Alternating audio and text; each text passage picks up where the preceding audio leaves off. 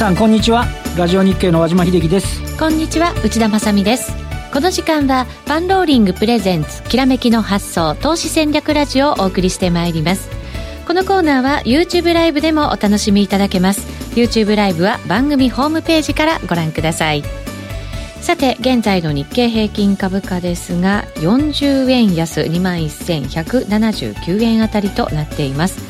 先物はちょこっとプラスに今切り返したような動きではありますけれどもトピックスも現在まだマイナス圏ということになっています。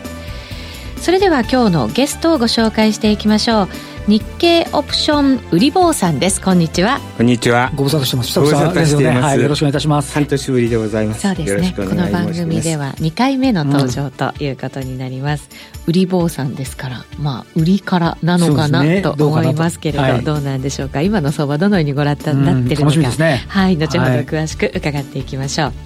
い、その前にパンローリングからのお知らせです世界中で人気のラリー・ウィリアムズのフォーキャスト2019の予約が開始しました。もうこんな季節に本当ですね。来ましたね。本当こんな季節ですね。はい。はい、ラリーのフォーキャストが示すのは転換点です。転換点が読めれば事前に予想を立て、その流れに反応できる優位性を持つことができます。シナリオだから立てなさいっていうことなんだと思いますが、すね、はい。ホームページにも詳しく記載されていますが、日経平均やダウをはじめ、主要指標で2000 2018年も見事に転換点を当てています。今なら早期割引中でお得となっていますので、今すぐご確認ください。さらに、きらめきの発想でもおなじみの大岩川玄太さんの2019年度の玄太会の募集が始まりました。大岩川玄太さんならではの軽妙な語り口で、他では学べない市場の基礎を土台に、独自の投資理論と運用術を解説。さらになんと、2019年度は一般には発売されない投資カレンダーが会員の方には特別贈呈されるということです。お岩川玄太さん、あの、和島さんとは非常に長いお付き合いですけど。長いですね。はい。もう、あの、で、なんて言いますかね、この、軽妙な語り口がね、本当にあの、誰に対しても軽妙なんですけどね。そうなんですよね。はい、でも、本当に相場が好きで好きで好きで、本当に毎日相場どっぷりっていうね。飯食い行こうかとか言って、食べながら、飲んでもですね、ずーっとその話してますからずっと本当にマーケットの話題なんですよね。はい、だからなんか好きなのが近くにいてもよくわかるっていう感じですけれども、はい、その本当に肌で感じた長年の勘であるとか、そういうものを理論的に話してくれるというのも非常に勉強になりますので、こちらも参加していただきたいと思います。もう一つ、こちらも大人気の石原淳さんのメルガ、メルマガ、えー、現在好評受付中となります。読者限定でドル円や日経平均の順張り、逆張り売買シグナルを公開します。また、会員サイトでは日々の情勢をフォローアップしていきます。いずれも番組ホームページ、もしくはパンローリングのサイトからお申し込みいただければと思います。それでは進めていきましょう。このコーナーは投資専門出版社として投資戦略フェアを主催するパンローリングの提供でお送りします。それでは、まずは和島さんに今日の株式市場についてお話を伺います。えー、日経平均株価現在48円安ということになっています。そうですね。今日今現状で21,170円なんですけど、はい、安いところは2万1000トンで62円まであったんですよね。はい。あの、えっと、昨日のニューヨークの引き味は悪くなくて、500ドル以上下げて、まあ、その背景とすると、まあ、ここのところの米朝の、米中の貿易摩擦の激化あとか、ファーウェイの問題なんかがあるんですけど、さらにあの、メイ首相が、あの、議会での採決を見送ったと。はいいうこともまた、あちょっと詐欺で拍車かけたんですけど、さすがにね、ニューヨークもどんどん下がってきてて、えー、一段売り込む、あの、警戒になったっていうところから、結果的にはプラスで取引を終えたと。引き味悪くなかったんで、東京もこの流れ、えー、引かなと思ったらば、えっ、ー、と、CME は21,325円。ここにはとうとう一度も届いてないということでありまして、そうですね。あの、まあ、様々その外部環境が気になるということに加えて、えっ、ー、と、あの、昨日、東京市場独自の需給でいうと、えー、通信のソフトバンク19日に上場してる方方ですね。はい。あの、1500円に決まったんですけど、当初、なんかもう、あの、大金持ちの方々にが続々大量お買い上げみたいな話だったのが、その間に通信障害があって、ファーウェイ 5G、えー、どうも中国製使ってるのがソフトバンクだっていう話になって、あの、昨日公開が決まりました。そしたらなんか、その瞬間に、大体申し込んだ人は全員当選になってるっていう、も望んだ株数来ちゃってて、結局人気ないんじゃないのっていうので、はい、キキャンセルした人たちが道路も出てる。で、うんあの、申し込み期間14日までなんですよ。ってことは、4日前っていうのは今日なんで、はい。株券売って払い込む人はもう今日売るしかないっていうね、うん。特殊需給っていうのがどうも発生しちゃってるところも、えー、どうやらその相場の上値を抑えてしまっている一つの要因になってるんではないかと。いうことでありまして、とても上値が重い状況で、えーっとですね、今日ちょっと実は、引け値の日経平均って結構微妙で、はい。あの、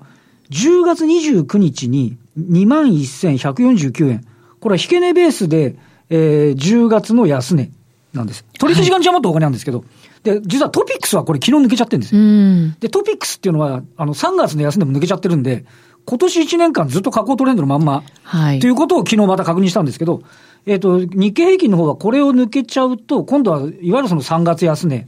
取引時間中ですと3万、2万トンで347円。ちょっとね、10月安値を割り込んでしまうと、えー、要は10月2日の高値以降の下降トレンドをこちらも確認してしまうような形になっちゃいますんで。そうするとまだまだ下押しする可能性が出てくるっていうような、そういう警戒感がね、台頭してくるわけですよそうねで。す。トピックスはその通りに3月の底抜けて以降ずっと下降トレンドのままなんで、はいあの、なかなかね、この反転のきっかけが見当たらない。えっ、と、一方で、日経平均の PR は昨日の段階で11.94倍。これ多分アベノミクスで12倍明確に割るのって初めてだと思うんですけど、そうですよねね。だから来期の業績信用してませんよね。もうだから割安とか割高っていう指標が、私たちにはそれが本当に確かなものなのかどうなのかっていうのも分からなくなってくる投資家のってことですね。あの、要は、今期増益なんだけど、上期が超過達成で下期減益なんですよね。はいで、上期増超過達成ってことは、2020年の3月期は、上期のハードルやたら高いって話ですよね。はい。だから、そこで減益なのかと。だから、いい一株利益は1777円なんですけど、昨日現在で。これが例えば1700円に向かって下がっていくとか、だと、あの、見かけの PR の12倍が、あの、来期の12倍になるかどうかはちょっとわからんと。そうですね。で、ええこれも、ただし、あの、いろんな米中の貿易摩擦だとかいろいろあるんで、すんごいうん弱気になってるじゃないですか。なんとなく、あ、なんだ、米中貿易摩擦大丈夫じゃんってなった瞬間に、あなんか、じゃあ、上期はともかく下期は来年、来期も回復するかもってなれば、うん。あの、まあ、底入れ感出てくるんですけど、それのその不不透明感が払拭できないことが、最大の、なんていうか、警戒要因なんだろうなと思いますよね。まあそうですよね、はい消費税も増税があったりとか。そうなんですよはい。まあオリンピックももうね、間近ということになってきて、じゃあ景気その後落ち込むんじゃないかっていうような、そうそういう感覚があるんだとすると、どんどん買っていけるっていうことではなさそうですよで、ね。そんなところに先週、あの、アメリカの方で、いわゆる逆イールドっていう現象になって、はいもう始まってんじゃないのみたいな。来、うん来年、アメリカがちょっとピークアウトなら日本は輸出産業大丈夫かなっていうようなね。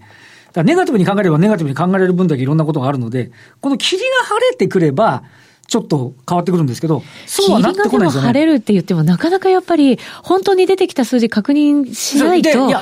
かなか難しいですよね。それは、あの、今のどんよりした感じなんで、ええだから例えば、あの、ツイッターで、中国許したると。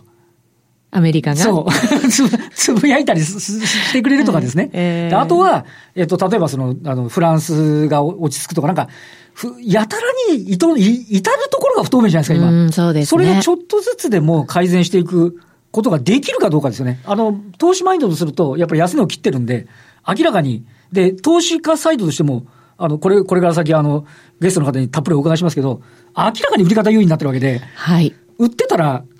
特にトピックス型は勝ちなわけでね。で、そのトピックス型が勝ちの理由は、えっと、要はが海外勢はもう、年初から1兆1500億売ってるわけで、要は流動性の高い銘柄売ってるわけですよね。はい。これも止まるかどうかっていうのも一つまたポイントにはなっちゃうかなっていうところですよね。うんということを言いながらずるずる来てるとはいいう話ですね。もうしばらく厳しそうなんですかね、和島さん。うん、あの、明確に明日ガラッと変わるってちょっと考えにくいですよね。ね一つ一つ晴らしていくしかないっていう感じがしますけどね。それでようやく一つずつ、く悪抜け、うん悪抜け、出尽くし、みたいなあ、感じそになってくるんなにですかね光でなくてもよかったんだっていうふうに思えることが大切な,、はいなんですけどっていうところですかね。はい。この後はゲストの方にもお話伺っていきます。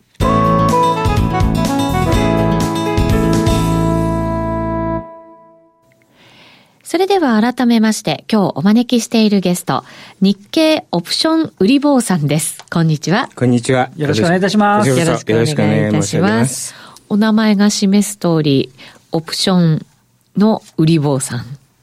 そうですね。ということでね。はい、基本的な戦略はオプションの売りをやっております。はい。あの、前回も簡単に、その、オプションの基本的なところを教えていただきましたけれども、今日初めて聞くという方もいらっしゃると思いますので、簡単なその、売り坊さんの戦略というか、オプションの考え方、教えていただけますか？はい、ありがとうございます。そしたら、えっ、ー、と、スライドを用意しまして、えっ、ー、と、最初にもう5ページからいきたいと思うんですけれども。はい、番組ホームページからご覧いただくことができますので、はい、ぜひご覧になってください。で、基本、まあ、資産運用っていうのは、えー、できれば安定的に毎月負けることなく、コツコツ増えればいいですよ、というもんだと思うんですね。はい、で、まあ、収益安定するものとすれば、今このスライドに書いてありますように、預貯金とか国債ですけれども、まあ、年間 0. 何パーセントなんていうのとか、まあ、銀行預金に行って、えー、預金よりも、えー、タオルもらった方が、あの、実質価値は高いっていう話だと、全く面白くないですよ、と。はい。で、まあ皆さん株式とか FX をやられてると思うんですけれども、まあ基本当たれば儲けは大きいわけで、まあ当てればいいんですよね。でも当たるとは限らないと。失敗もしますよね。はい、いうのが、まあ一つ痛いところですよと。はい。で、えー、次の6ページ目なんですけども、まあ、上がるか下がるかっていう当てるゲームだとすれば、まあ、あの、皆さん当たるかもしれませんけども、えー、確率は超過半価ということで言えば50%とかっていう言い方ができるかもしれませんし、うん、えっ、ー、と、いつ上がるか、いつ下がるかっていうのがわからないと。はい。1ヶ月後には上がっ、ちょこっと上がったけども、お3ヶ月後には下がってしまうかもしれないので、いわゆる収益ということで言えば、まあ、キャッシュフローという言い方をさせていただくとすると、えー、いつお金が入ってくるかっていうのを計算ができないわけですよね。うんということは、えっ、ー、と、株式投資の収益を持って、例えば、賃貸の家賃を払うなんてことができないわけですよね。計算ができないわけです。ね、なかなか計画は、はい、できませんね。ねで、えっ、ー、と、オプションの売りっていうのは基本的には、えっ、ー、と、一番短いもの、基本は毎月毎月 S q が来ます。もっと短いのは実は1週間ごとに来ますので、ね、はい。はい。えっ、ー、と、まあ、私の方でやってる戦略は、まあ、メインは1ヶ月ごとですけれども、基本的には1週間ごとに、えー、まあ、個人の目標とすれば、毎月、あ毎週1%ずつ収益を上げていくと。いうような、そうするとまあ月に4%ぐらいで、年間でまあ50%ぐらいですかね、えっていうのを目指してるんですけれども、まああの、そこまで行くにはやっぱり少しは、あの、いろいろな情報をまあ、知っていてほしいというところがありまして、まあ、えっ、ー、と、まあ、私、あの、過去なんですけれども、えー、おかげさまで、えー、まあ、金融機関で、えー、運用担当の役員をさせていただいてましたんで、まあ、その辺の大きなグローバルな形でウォールストリートで、まあ、働いてましたんで、まあ、その辺も経験があることはあるんですけれども、えっ、ー、と、戻しますと、オプションの売り戦略っていうのは、えー、何をするかということですけど、今後1ヶ月間、上値と下値、例えば2万5千以上にはならないよとか、1万6千以下にはならないよっていうような形のものを、まあ、確率を計算してですね、まあ、その中で、まあ、毎日毎日、まあ、勝負をしていくというような形で、えー、やってるということになります。従いまして、あの、上がるか下がるか当てる必要ないんですね。はい、で、外れても儲かるんですね。ものすごい外れた場合には損しちゃうかもしれませんけども、別に外れても儲かることはありますよというのが。やり方によってはということですか？やり方によっては、はい。ですから、当てなきゃいけないってことじゃないですね。で、資産運用っていうのは、あの、人によっては、競馬もそうかもしれないですけども、当たったということに快感がある人には向かないかもしれませんけど、はい、非常に地道に少しずつ少しずつ小銭を稼いでいこうという形で、まあ、家賃や何かについても、まあ、あの、計画が、計算ができるような形でやってるという、まあ、手法を取っているということ。なるほど。えー、オプション売り坊さんのやり方だと、えー、家計の計算もしっかりできるよという。うんまあ、あの、100%というのは絶対ありえませんので、まあ、99%という形でさせていただいてます。はい、で、7ページにありますけれども、えー、上下ではなく、レンジを当てると。大きく当てるわけですね。ここからここまでの範囲の中にいるよという。いう感じですね。で、えー、確率的な、まあ、投資の手法になりますと。で、えー、まあ、1ヶ月ごとの投資戦略が基本ですので、えー、いつ儲かるか、いつお金が入っていくかっていうのはある程度計算が立ちますよと。うん、で、収益の安定度が高いということで、まあ、あの、非常に簡単な、えー、モデルであっても年率10%ぐらいですね。で、今回、あの、パンローリングさんとさせていただくのは、若干、あの、いろいろ戦略を複合にしまして、えー、目標年率20%ですが、毎月なんとか2%ぐらいずつを目標として、まあ、稼いでいく方法をご紹介させていただこう、はい、皆さんと一緒に勉強していきたいと思ってます、ね、はい。後ほどまた詳しくはご紹介させていただきますが、はい、パンローリングさんで、えー、講義が始まるということでございます。はい、後ほど詳しくお伝えします。はい。でも年率10%以上ってね、これなかなかすごいですよ。ね、難しいことだと思うんですよね。ねコツコツとは言いながらね。はい。で、あのー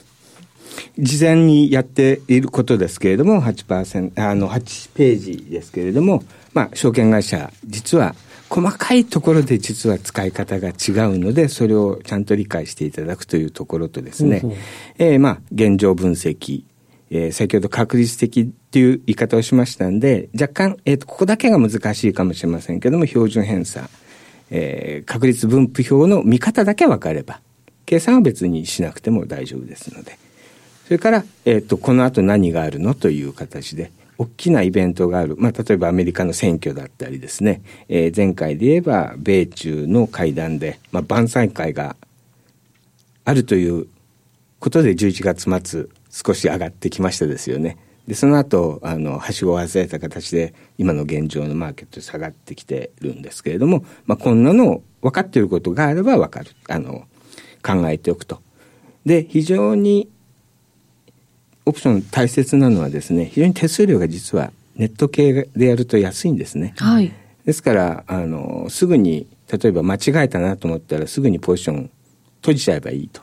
で、やらなくてもいいと。いうことができますので、はい、はい、そういうのが一つ大きなオプションの魅力かなと思います。そうするとじゃあ手数料が比較的安いネット系を選ぶのは一つのポイントかもしれませんけど、そね、その事前準備で証券会社の選択とありますけれど、ここだけは、こういう機能だけはやっぱり、あの、重要だよとかっていうのは何かあるんですか？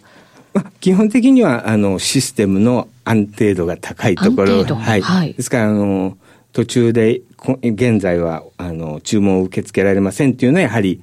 困りますから、まあ、それだけは、えー、ちゃんとしておいていただきたいなと思うんですけども、あとは信用取引なんかをされている方だとわかると思うんですけども、オプションは実はあの証拠金という形で少しお金を預けておくんですね。はい、で、その証拠金の預け方は、えっ、ー、と、証券取引所ではルールが決まってますけれども、それ最低限なので、それ以上割増で証券会社が徴収しても構わないんですね。うん、ですからその辺をちゃんと分析するとかですね。それから、あの、資金が足りなくなった時に、えー、いつまでにお金を入れなさいという時間も違ったりですね。はい、細かいところですけども違うんで、うん、まあ、その辺、あの、キャッシュフローの管理が非常に大切な、えー、戦略ですので、そこだけ、まあ、あの、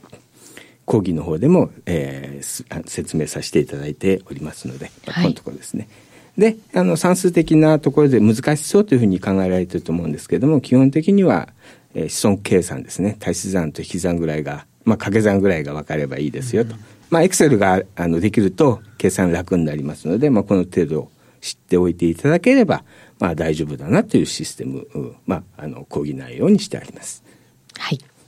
で、流れとすると、えー、プラン、ドゥ、シーですね。まあよくあるパターンですけども、戦略を立てて、オプションを売って、まあ必要に応じて買い戻すと。で、大切なのは毎日毎日、えー、今日はどうだったかなということを確認して、明日の相場に備えるということだけをまあ、あの、引け後に、えー、10分、15分あればできることですので、まあ、その程度やっていっていただければという感じですね。はい、まあ、こんな形で前回もご説明をさせていただきました。うん、はい。では、現状分析に入っていきましょう。はいはい、で、あの、現状少し、えー、いきますと、少し飛びますけれども、えー、っと先ほども和島さんの方からお話がありまして16ページで、えー、大切なちょっとこれカレンダー古くて恐縮なんですけども、えー、1か月に1回ずつ、えー、まあ、スペシャルクォーテーションと、えー、金曜日にえー、まあ、あの、オプション、先物の、まあ、生産をするということなんですけども。はい。ね。はいえー、経済指標の発表日は政治日程を確認して、まあ、ありそうなあ前の日の前の方はポジションは取らないですよという形のことをやっていくと。で、えー、先ほどもお話出ました和島さんの方からソフトバンク大変じゃないですか。で正直やっぱし大変だと思うのは普通ものすごく儲かりそうなやつだったらあのこれ正直ベースで下々の人に下々のって言い方するとあの失礼な言い方だったかもしれませんけども私も買えませんかって来たんですよね。ありますよと。ってことはどう考えればいいかってことですけども、えーと、私ブログもやってるんでそこでも書きましたけども僕なんかにもお金持ってないですから僕なんかにも そういうようなソフトバンク買いませんかありますよって来るんだったらもうこれは余ってるなとしか言えないわけですよね。で、あの、ご交渉の通り、先ほどお話があった通り、えー、通信回線のエラーがありましたから、ものすごくイメージ悪くなりましたですよね。で、需給もものすごく悪くなってますので、えー、多分、えー、次回以降、えー、これも、えっ、ー、と、17ページの方で毎週、こういうところがあって、えー、こういう、まあ、あの、経済指標の発表なんかがあるけれども、えー、どういうところが、えー、大切よという形で考えていくわけですけども、えーと、19日のソフトバンク上場ですね、えー、これは本当にもしかするとどうでしょうか。今後の相場を占う非常に大きな、えー、ポイントになりそうだと個人的には思っているんですけれども。うん、はい。ねもし失敗したらどうするんですか？っていうことは言っちゃいけないかもしれない。今日、今日がスタート、まあ、IPO の後半スタート、ね、10月スタートで20社あって、その間っこに出てくるんですよね。だから、周辺の IPO にも影響を与えなきゃいいかなっていうふうにはね、ちょっと思ってたりするんですけどね。そうですね。こういうね、なんか相場状況の悪い時で、しかもね、需給の悪化っていうものをなんか招きかねない大口の方々から差し上げますみたいな形だったんですから、ね、そうなんですよ、ね。全然話がっちゃってるんですよね。はい。だからそこではけなかったってことそうそうです。むしろキャンセルが出てきたって話ですね。えー、最初はけたんだけど、キャンセルになってるみたいですよね。はい。だから上位顧客だけに行くから、その後売り需要が出ないみたいな言われ方もしましたけど、えー、そんなのおかしいなと思いながら。そうそうあの、大量に申し込んだら、えー、全部どうぞって言われたそうです。そうですか。そうそう。そんな状況ですから、ね、私みたいなところまで回ってくるわけですよね。さあ、そういう情報もブログで発信されていると。はい。ですからもしもこれもあの万が一1500円のところの割れるような形になると、はい、センチメントはさらに冷えるかもしれないなっていう、まあ、ここ一つうまく通り過ぎれば、うん、えー、幹事証券さんの力がすごいなというふうには思いますけども、うん、まあ、最後を占う非常に大きなところなのかなっていう気がしますですね。はい、はいそれともう一つは先ほどお話がありました、えーと、相場関係、えーと、18ページのところで、えー、今現在見てる、まあ、日経平均、えー、ブログでは12月の7日ベースだったんですけどあの10日昨日動きましたんで数字を若干、えー、変えてきました、はい、で日経平均の予想 PR でいて先ほど言いましたあのお話があった通り11.94倍。EPS が1777円という感じ、ご紹介和島さんからあった通りなんですけれども、えっ、ー、とこれがどうなのかっていう話ですよね。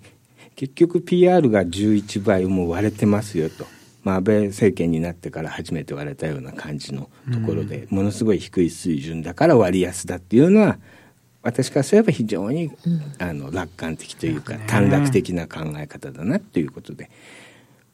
まあ、本質的に言えば市場の方があの先見性があるということで考えれば先ほどあのコメントがありました通りですね。やはり予想 EPS が今後は下がっていくんだろうなと。で勘違いしてほしくないのはこの予想 P あの現在のこの PR っていうのは現在の予想 EPS を元にしてる PR ですからこれは1割下がれば PR は1割上がっちゃうということですから、うんはい、まあ、実際は1777円はちょっともピークアウトで無理なんじゃないっていう感じでしょうかね。ねこの EPS がどこまで下がるかですよね。ねだから上期、だから今では読めるのはちょっとおそらく上期、20年3月期の上期は厳しそうだと。はい、だから下期に改善するには、やはりあの先ほどあのいろんな外部関係の改善とかで、もう一回ね、あの、要は、えっ、ー、と、なんて言いますかね、第四次産業革命とかそういうような IoT だとか 5G だとかっていうのが、金融で、やっぱりここはニーズあんじゃんとかっていう、あとは半導体の微細化も進んでるやんとかっていう話になってくると、お大丈夫やってなるんですけど、はい、ドヨーンってこのまま下期に入っていっちゃうと、っていうのが一番、やっぱマーケットは懸念しているところなんだろうと思いますよね。うん、まあそうですね。そのあたりの在庫がどうなるかとか、需要がちょっと減退していくんじゃないかっていうね。うん、だから、霧が晴れれば設備投資でまた微細化して、あの、ニーズ、末端のニーズもまた新しいもの欲しくなるって話になりますからね。はい。はい、そうですね。はい。話がそれてしまいました。でそういう意味ではそのちょうどこの18ページの一番右に書いてあります2017年の1月の大北海の時ですね4日は、えー、EPS1180 しかなかったので、そうなんですよね。これからすればまああの日本の経営者の方々は非常に、まあ、悲観的というかあの内輪に見積もってえー、まあ後で、あの、大風呂敷ひあの引いてですね、えー、未達だってするともう、外人株式投資家、あの、投資家から相当やんややんやんと言われますから、うん、あの、非常にうちはうちわで見るんですけども、この時から伸びてるから、1180が1777になってるんだから、当然日経平均上がっててもおかしくなかったわけですよね。でもその時はやっぱしそういうような成長が見込めるということで PR はえー、将来の成長を見込むから高い PR の水準であってもよかったわけですから、えー、逆に言うと、ここへ来て、えー、12倍をずっと横ばっているような環境で言うと、やはり日本、マーケットの方は日本の成長については、とりあえずは一回、まあ、鈍化してしまうのかなと。まあ、次のページも後でチャートをお見せしますけれども、でもう一つここで、えーと、ページを変えないで申し上げておきたいのは、もう一つは PBR ですね。はい、PBR も実は昨日段階で1.1倍と。で、PBR っていうで PBR はもう皆さんご交渉の通り、今解散したらどんだけになるって話ですから、でこれ一応割れれば、えー、まあ、解散して、あの、会社辞めてしまった方が儲かるよっていう話になるかもしれませんけども、でもこれについても、もしかすれば今後景気がものすごく悪くなるとすれば、これを評価している資産価値が下がるわけで、はい、実際はこの価格で売れるかどうかは分かんないわけですよね。で、直前までは実は1.2倍がものすごい岩盤のようにそこだったんですけど、そこが切れたところから若干もしかして相当景気についてはまあ、悲観してるんじゃないかなという気がして、はい、で少なくとも、えーとまあ、大きくあの暴落するとは、まあ、思ってませんけれども別に上がるすぐに上がるという環境ではないっていうのは、えーと、私も同感でして、はい、で横に行った時にじゃああの日本株、まあ、個別銘柄当てに行けばあの当てればいいんですけども当たらない時にどう儲かるのかと。いうとオプションは実は保険料なのでレンジの中にずっといてくれさえすればえー、そこは収益が